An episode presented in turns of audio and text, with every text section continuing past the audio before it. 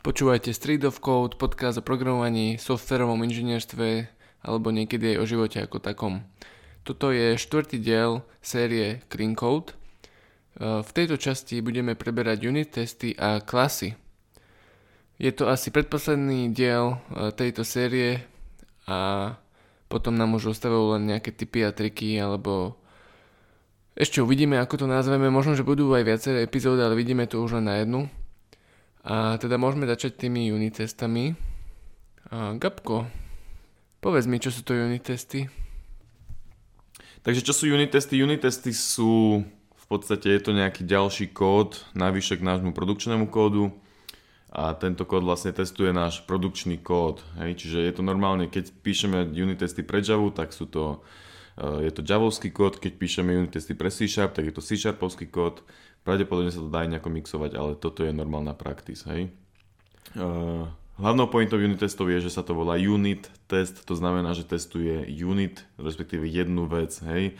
Jedna vec môže byť, je to trochu široký pojem, môže to byť metóda, môže to byť klasa, alebo môže to byť možno aj nejaký zhluk viacerých klas, ale to už by potom väčšinou boli iné testy.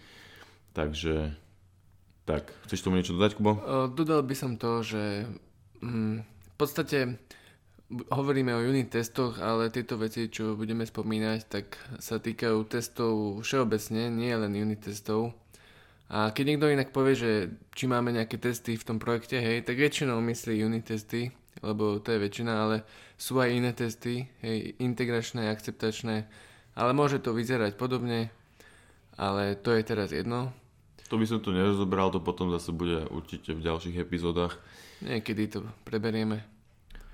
No dobré, a teda čo testy a code, prečo vlastne nás to má nejakým spôsobom zaujímať?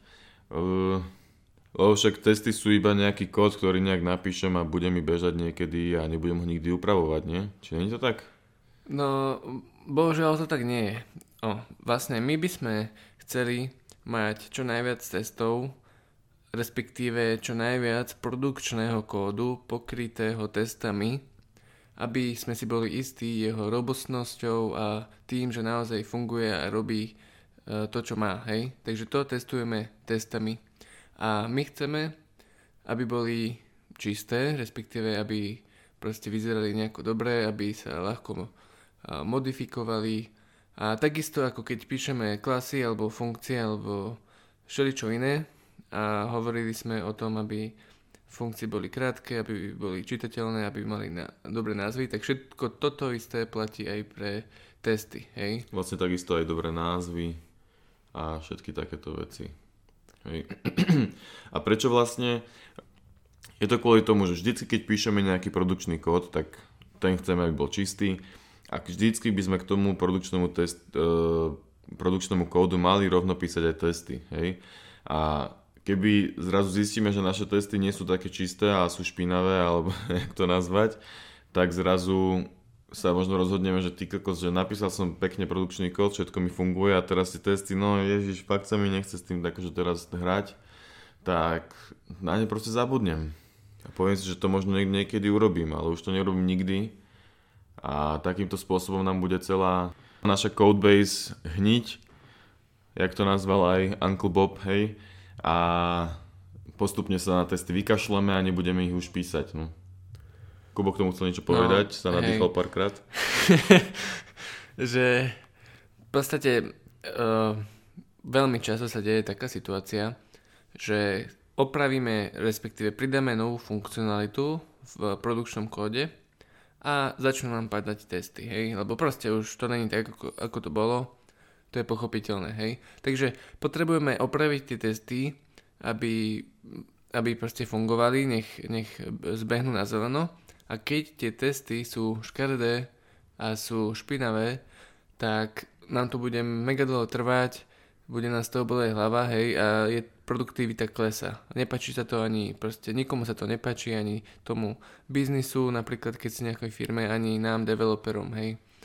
Takže Mal, mali by tie testy byť robené tak, aby sa dali proste ku každej funkcionalite písať e, rýchlo a jednoducho a prehľadne, hej?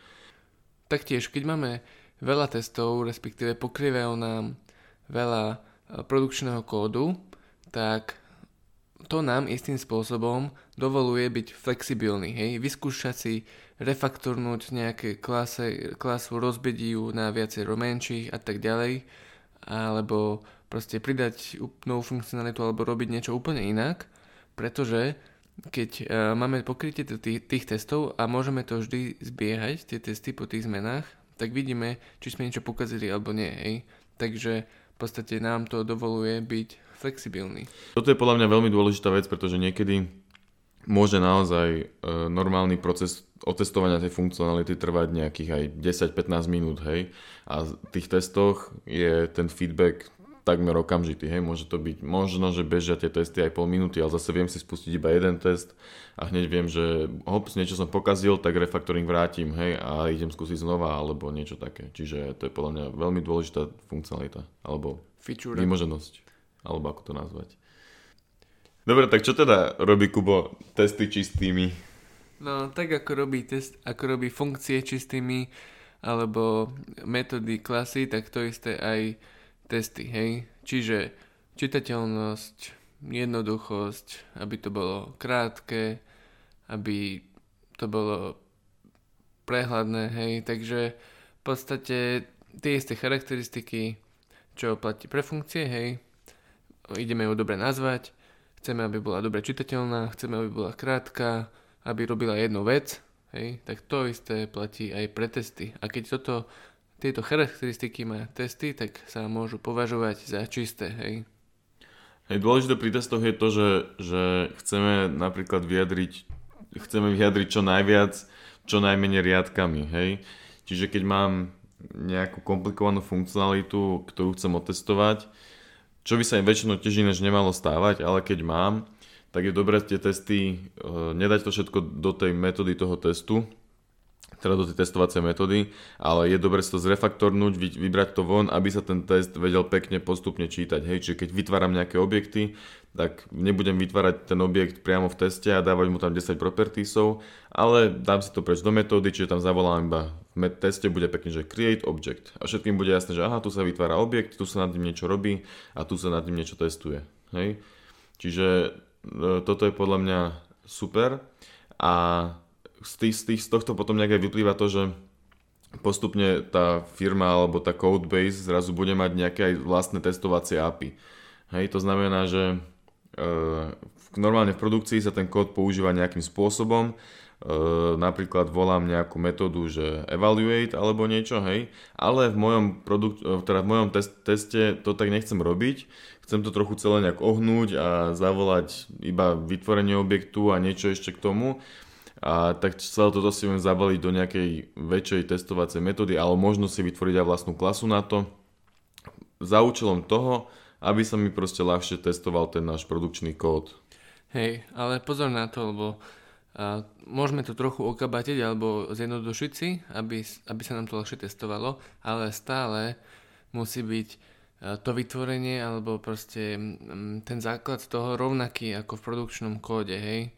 Nemôžeme to okabátiť tak, že, že, to je, že, to, že to je proste niečo iné, hej, že napríklad ty si povedal, že neurobiš nejaký evaluate, hej, ale ten evaluate napríklad možno, že potrebuje sám pre seba nejaký unit test, hej, a keď vieme, že funguje ten evaluate, tak potom ho nemusíme napríklad používať v každom ďalšom teste, keď vytvárame objekt. Ale s tým evaluatom som chcel povedať, že to je nejaká tá normálna bežná API, ktorú používam, hej, ak teda, že to je ten spôsob, akým používam ten objekt, ale v teste to nepotrebujem zrovna, hej.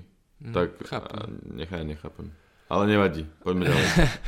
Dobre, ako, ako sme povedali, uh, že takisto ako funkcie majú robiť jednu vec, tak aj klasy, hej, tak s tým možno súvisí aj to, že uh, podľa Uncle Buba bolo najlepšie, keby jeden unit test mal v sebe jeden assert, hej. Assert je to, čím uh, v podstate dáme tomu unit testu najavo, že má niečo skontrolovať, hej, že napríklad naozaj 5 sa rovná 5, alebo tento produkt je rovnaký s týmto produktom, hej. Uh, napríklad v Java sa používa assert equals a dáme do jedného parametra, že čo čaká a do druhého parametra, ako to v skutočnosti je. Hej? A tým riadkom, ako keby to je ten, to gro toho testu tento assert, ktorý to porovná a ak by sa to nerovnalo, tak sa test vyhodnotí ako neúspešný.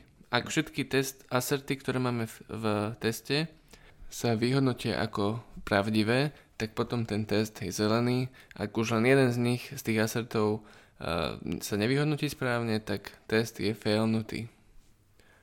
No a Uncle teda vlastne hovorí, že, že v tom uh, v tom jednom teste by mal byť iba jeden assert, aj keď zároveň potom si vlastne on sám e, protirečí a hovorí, že niekedy má zmysel, aby tam tých assertov bolo aj viac, hej.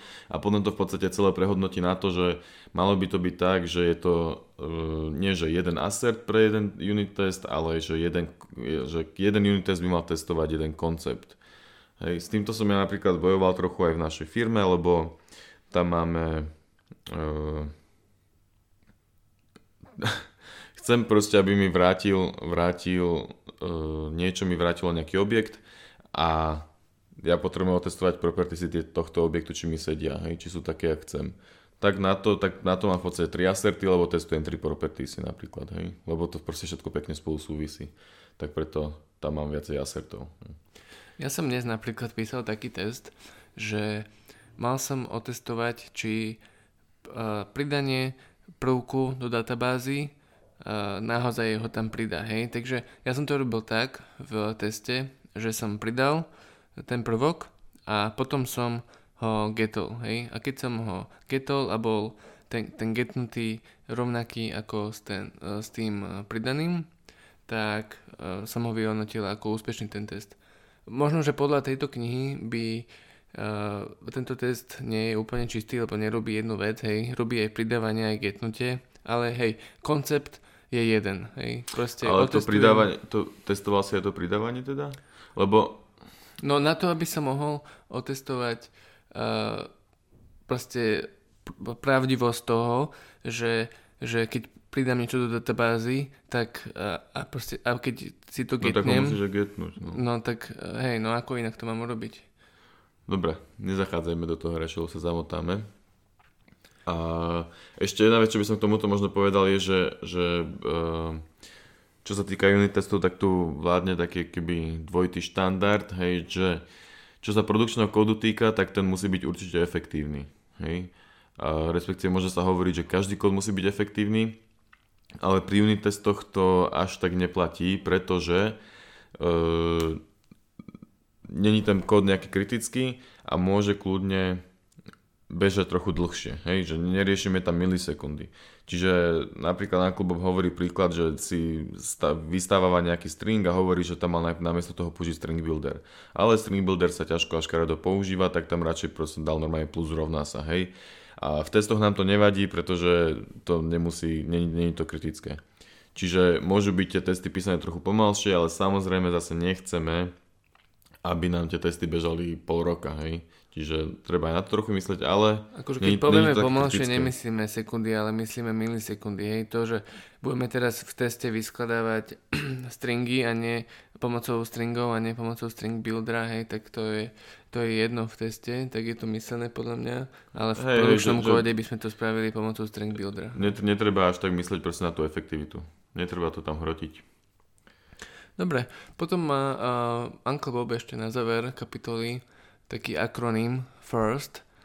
Je v podstate nejakých 5 charakteristík na základe toho písmena, uh, ktoré opisujú to, ako by mal vyzerať čistý uh, test, čistý a dobrý test. Hej? Takže F ako fast uh, by mali byť uh, proste, keďže sa testy spúšťajú pravidelne a, a často, tak chceme, aby tie si zbehali rýchlo. Hej. Čo možno, že teraz nie smiešne, že sme pred chvíľou hovorili, že to tak nemusí byť, ale uh, rýchlo ako rýchlo, hej, že uh, sa, ne, toto sa bavíme už o sekundách, hej, tá efektivita hej. bola skôr na takých tých milisekundových hej. operáciách a toto už je skôr také, že nechceme, aby fakt, že bežali 5 minút. Napríklad uh, videl som také testy, kde z nejakého v podstate z pohodlia alebo preto, lebo to nevedeli urobiť inak, dávali za, po každom teste alebo proste po nejakých podmienkach thread sleep, hej? No, Lebo aby, aby, aby im to proste nejako vyšlo alebo čo. A potom týmto thread sleepom, keď majú ich 100 testov, tak už to trvá proste niekoľko minút, hej? Takže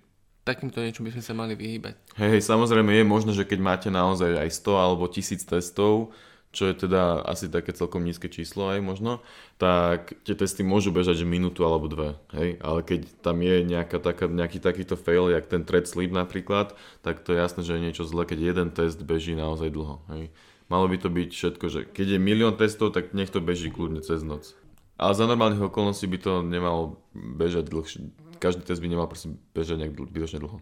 No, dobre, takže to bolo fast, f ideme na first, ičko, independent testy by nemali na sebe závis, závisieť, hej. Napríklad, keď máme 10 testov, tak je dosť antipattern, keď potrebujeme mať uh, ich v nejakom poradí, hej, že napríklad tento musí byť prvý, lebo nám inštancuje nejaké objekty, ktoré potrebujeme v druhom a potom v mhm. treťom mm-hmm. a tak ďalej, hej.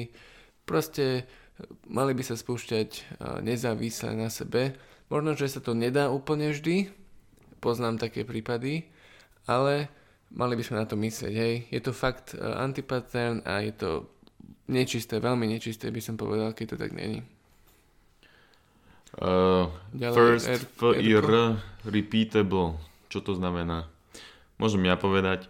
Uh, to vlastne znamená, že testy by sa mali veľmi jednoducho uh, dať opakovať. Hej? Tým, že sú vlastne, tým, že je splnená prvá, tá druhá podmienka, že sú nezávislé, hej, tak by sa mali dať ľahko opakovať. Môžeme ich spustiť hoci kedy, hoci kde, hoci jak, na hoci ktorej platforme a mali by stále fungovať konzistentne. Hej. Čiže keď neprechádza tam, tak nebude prechádzať ani tam. Keď neprechádza o druhej ráno, tak nebude prechádzať ani o štvrtej po obede. No, a mali, no. Toto je fajn preto, keby, no nie len preto, ale veľká výhoda toho, keď je to takéto správne, repeatable, že príde nejaký nový programátor do týmu, hej, checkoutne si kód a spustí si unit testy a proste pôjde mu to. Tak super, proste. Ak by mu niečo nešlo, tak niečo je zlé. Ďalšie písmenko z akronymu je ESCO, čiže podľa Anklobova je to self-validating, čiže testy by mali buď uspieť alebo neúspieť. Ehm, Nemalo by to byť niečo také, že testy nám vypíšu do nejakého textiaku, že ktorý prešiel, ktorý neprešiel, hej, nejaké falsy alebo nejakú takú blbosť.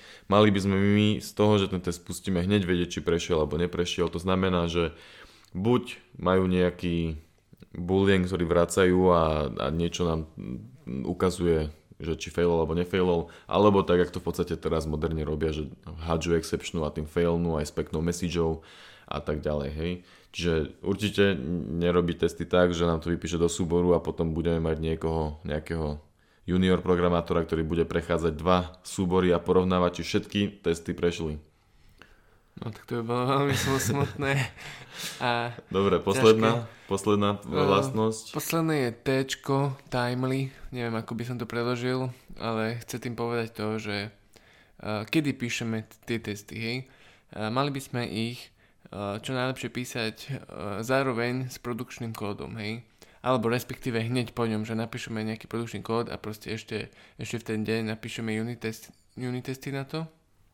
Pretože ak by sa nám stalo napríklad to, že mesiac robíme nejakú aplikáciu a žiadne unit testy tam nemáme a potom si povieme, dobre, poďme napísať unit testy a kľudne by sme mohli zistiť, že fú, že to sa fakt ťažko testuje, alebo není to proste dobre vyriešené, nemá, nemá, nemá to dobrý dizajn, hej, je tam veľa čo zlepšovať, tak a, a ťažko sa nám vôbec píšu tie testy, tak toto je proste dosť e, náročné a drahé na zlepšenie, čo by sme ale e, nemuseli vôbec, e, nemusel by sa nám to vôbec stať, keby sme, si, keby sme to robili takto, hej, že hneď keď napíšeme ten prebežne, no.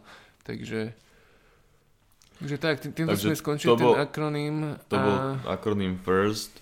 Ešte možno by sme povedali, že uh, unit testy sú naozaj široká téma. Uh, je o nich napísaných aj množstvo kníh a určite o nich bude aj jeden, možno aj viac podcastov, niekedy len o unit testoch samotných, hej. Uh, Uncle v knihe spomína aj test driven development, asi sa to, asi to tu nejdeme moc, moc rozoberať. Uh, Nemáme, to, nemáme, také... s tým, nemáme s tým v podstate ani jeden skúsenosti a iba sme si o tom akože niečo zisťovali a vieme približne, čo to je, ale... Ty si to skúšal v škole, nie? Keď si robil... A to, je, to, to sa nepočíta ako skúsenosť. Nie. Nie. Akože ja nepoznám nikoho, kto to robí, hej. Všetci to mm. poznáme a všetci si myslíme, že by bolo super, keďže to robíme, ale nikto to nerobí. Ale už, už, to, už o tom dosť hovoríme, tak povedzme aspoň, aspoň čo to je. Hej, teda test driven development je nejaký taký čo paradigma, alebo framework, alebo, alebo neviem, spôsob vyvíjania softveru, že predtým, ako napíšem hociaký produkčný kód, si musím napísať na neho unit test. Hej, kód ešte neexistuje a ja už píšem unit test. Uh, z unit testu nemôžem napísať viac, než je potrebné na to, aby failoval. Hej. A failovanie znamená, že buď e, mi hádže teda nejakú exception, alebo ani nejde skompilovať, hej, aj to je failovanie. A potom, keď už mi ten unit test failuje, tak môžem napísať nejaký produkčný kód, ale iba toľko produkčného kódu, aby test začal prechádzať, hej. Nič viac nemôžem robiť. A to, to sú také tri zákony uh, test-driven developmentu a tieto sa v podstate opakujú dookola, dookola a v nejakých väčších alebo menších krokoch. Či? Hej, v podstate najprv napíšeš test, až potom píšeš kód. To je, to je hlavná podstata, hej. A potom tam sú o tom nejaké paradigmy a teraz spôsobí a red green refaktor, alebo jak, jak to je red green refaktor, tak to je, nie, tie, mm. to kolečko a, a tak. O tom potom bude niekedy tiež určite podcast, e, môžeme keď tak aj vlastne v show notes, alebo ako to nazývame, e, linknúť aj nejaké knihy na to. A určite si pozrite uh, Gabov video tutoriál a blog na unit testy. Uh, robíš to C-Sharp, C-Sharp, že? Hej, hej, to je vlastne, spravil som taký nejaký úvod do unit testovania v C-Sharpe. Uh, je to aj videotutoriál, ktorý má nejaký dokopy nejakých 40 minút a je, je potom k tomu teda spravený aj blog, takže keď máte záujem sa naučiť, a není to vyslovene, že o C-Sharpe, v podstate tie princípy sú veľmi podobné aj v Java, hej, čiže možno ten blog je taký viac multi, multijazyčný, ale tento video je asi vyslovene iba pre C-Sharp. Takže určite si to pozrite. A my môžeme prejsť na druhú tému tohto podcastu, tejto epizódy a to sú classes alebo triedy. Takže môžeme začať tým, že ako vôbec taká nejaká klasa vyzerá, ako je zorganizovaná, že napríklad uh, konštanty sú ako prvé napísané, potom public premené, private premené, hej, potom máme nejaký konštruktor, public funkcie. Za každou public funkciou by mohla byť private funkcia, ktorú tá public používa. Hej. Ide v podstate o to, aby sa to dalo čo najviac čítať z hora dole a tiež o to, že to je nejaká konvencia. Keď vieme, že takto vyzerá tá trieda, takto sa to píše a každý v mojom týme to tak píše, hej, tak viem, e, možno, že e, ľahšie sa na to pozerať, nič ma tak neprekvapí, hej. V podstate to sme sa myslím, že nejako aj učili na, na výške, že ako by to mohlo vyzerať. Si pamätám, že to niekto nám už hovoril a odtedy napríklad u mňa to tak uh, zostalo a potom, potom to aj tento vlastne Uncle Bob píše a, a všade, kde som bol vo firmách, tak to tak je. Takže je to nejaká konvencia, je to nepísané pravidlo, ale... Tak nejak, tak nejak vyzerajú v podstate asi všetky klasy, ktoré uh, v živote uvidíte Čiže to bol nejaký taký úvod ku klase, ako má vyzerať taká obyčajná klasa, ako vyzerá, hej. Uh, teraz si môžeme povedať teda nejaké typy, čo sa týka návrhu už danej klasy, hej, nielen, ak sa sama v sebe organizuje. A teda prvá taká vec je enkapsulácia. Čo je enkapsulácia? Prosím pekne, znie to hrozne. Hej, no, um, je to taký koncept, povedzme, aj v objektovom orientovanom programovaní sa to často spomína a ide o to, aby, aby klasy používali private, public alebo package private tak, ako, ako treba, hej. A to znamená, že tam, kde nepotrebujem alebo nechcem v podstate, aby iné klasy vedeli o mojich premenách, hej, sú to moje vnútorné premene tejto triedy, tak potom budú mať kľúčové slovo private, hej, access modifier po anglicky a niekde, niekde chceme, aby boli public, napríklad niektoré funkcie. A vlastne toto používanie týchto private public, celé vlastne je to tá enkapsulácia. Hej.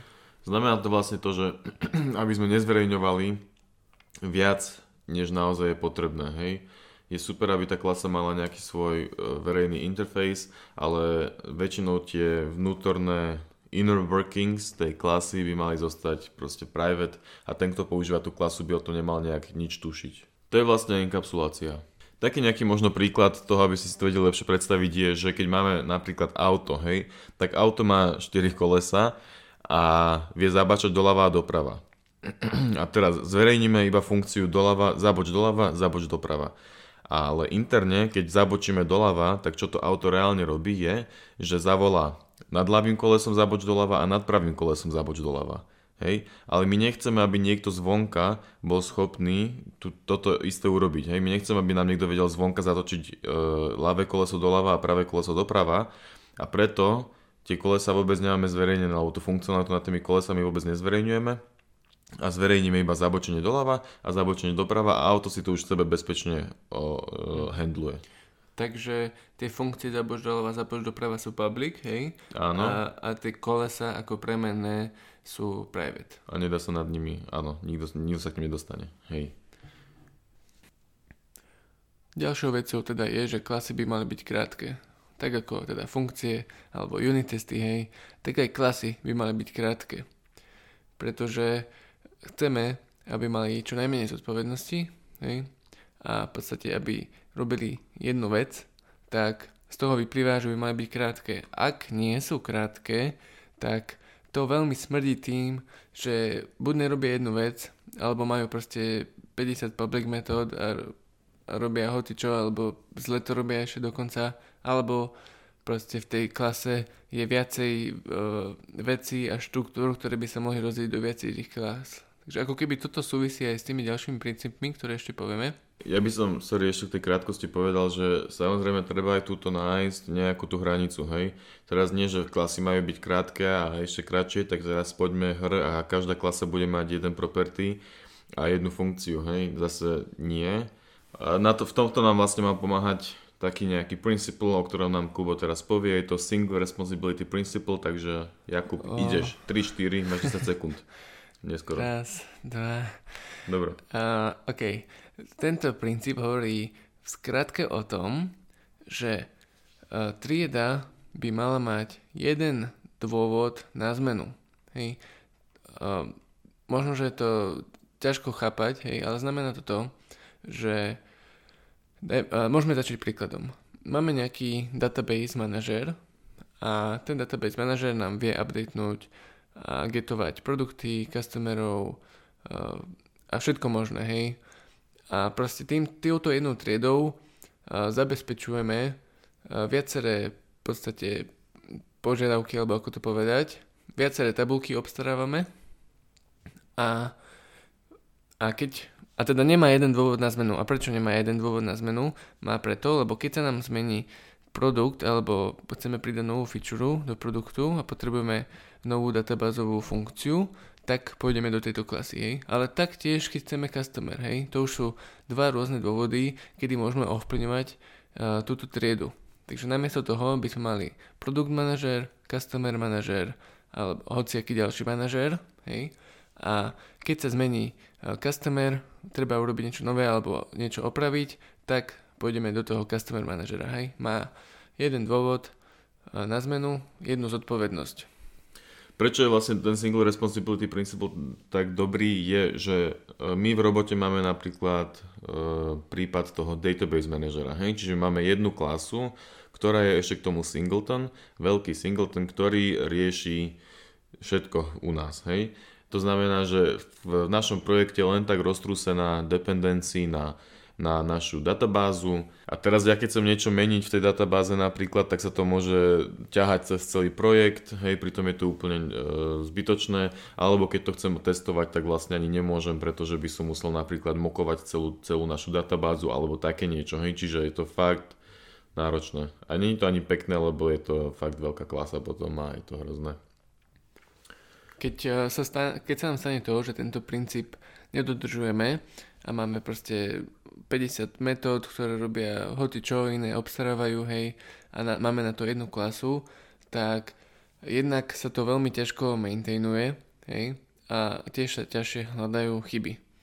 Možno z reálneho života je niečo také, že chceli by sme mať svoje nástroje rozdelené do viacerých menších priečinkov, ktoré by boli dobre označené, alebo radšej mať menej väčších priečinkov, kde všetko nahádžeme. Hej?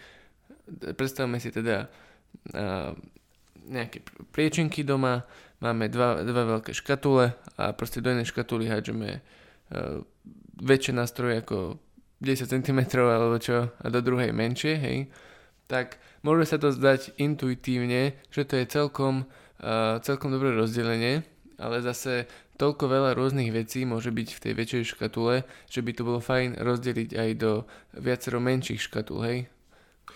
No. Zase by som možno toto povedal, že pozor na tú nejakú hranicu, hej, zase nechceme mať, aby sme mali to, že máme každ- na každé náradie zvlášť škatulu, hej. Lebo potom máme zase strašne veľa škatul a veľmi zle sa nám to maintainuje, nemáme tu kde ukladať, máme plný byt iba krabičiek na náradie, to tiež nechceme.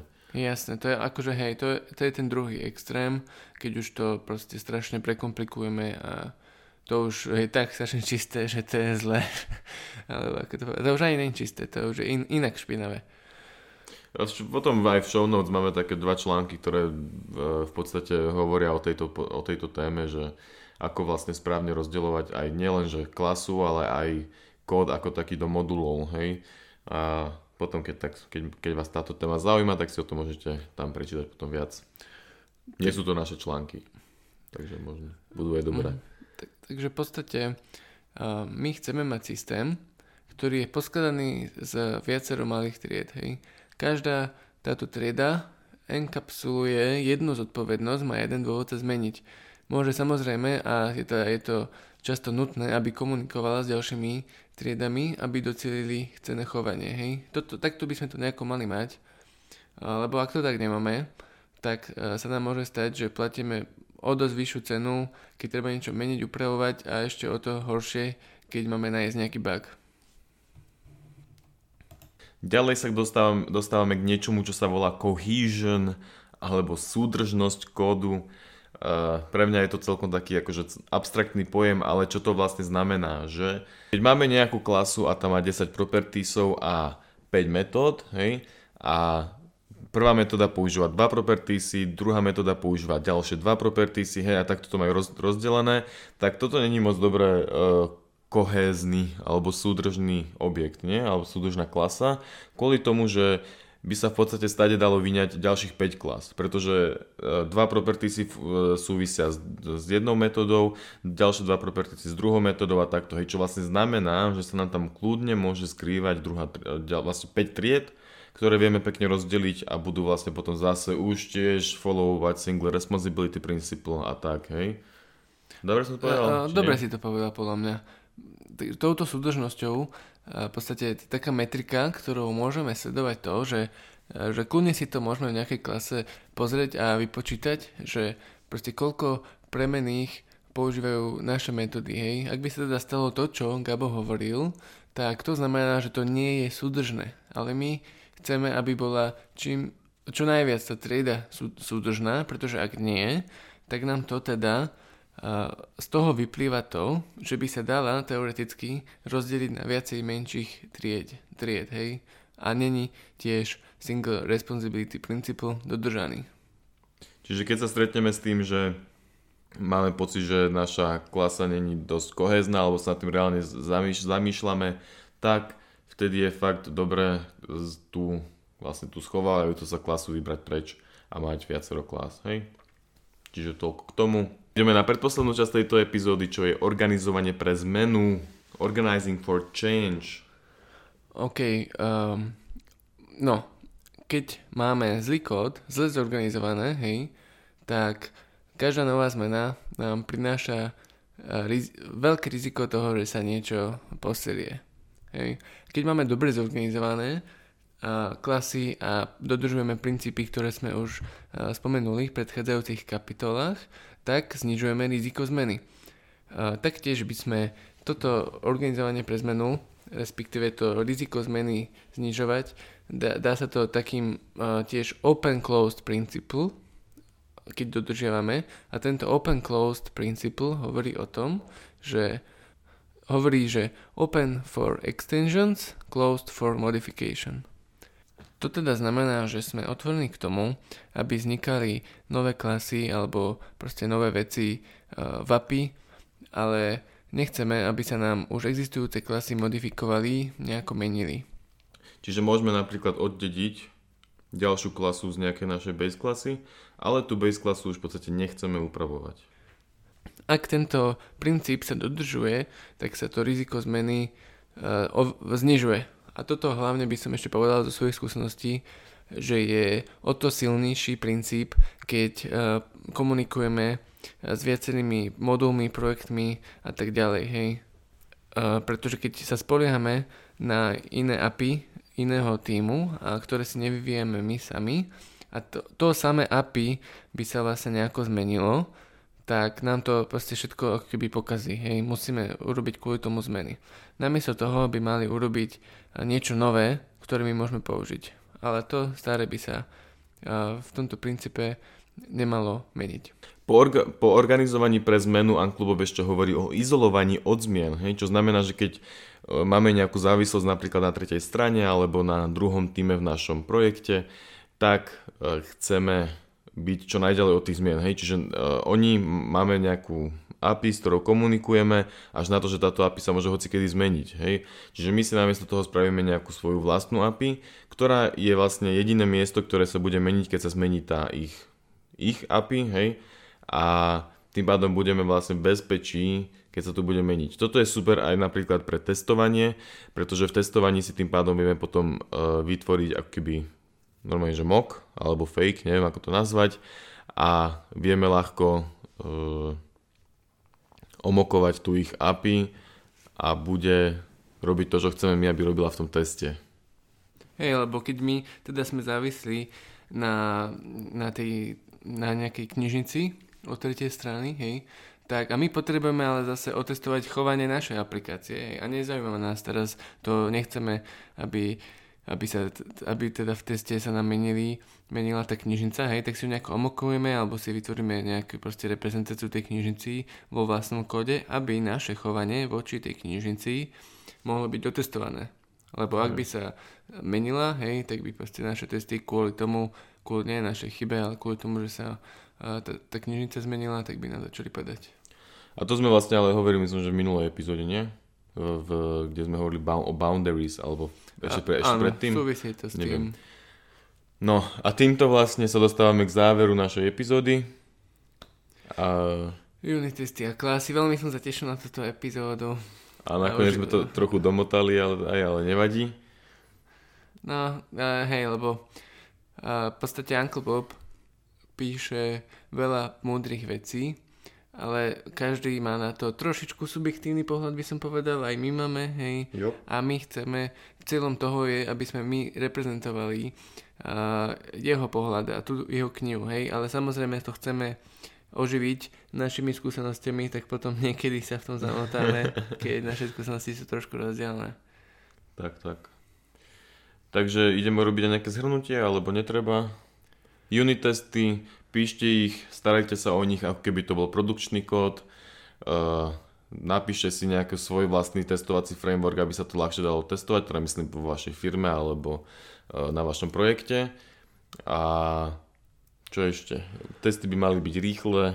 Píšte ich zároveň, uh, respektíve mm-hmm. v úlohe, keď máte úlohu vo firme, že máte naprogramovať novú feature, tak v tej istej úlohe robíte testy Robte na tú testy feature. určite. Nemusíte rovna robiť test driven development, ale určite testy píšte hneď, lebo možno o mesiac ani nebudete vedieť, čo ste vlastne robili.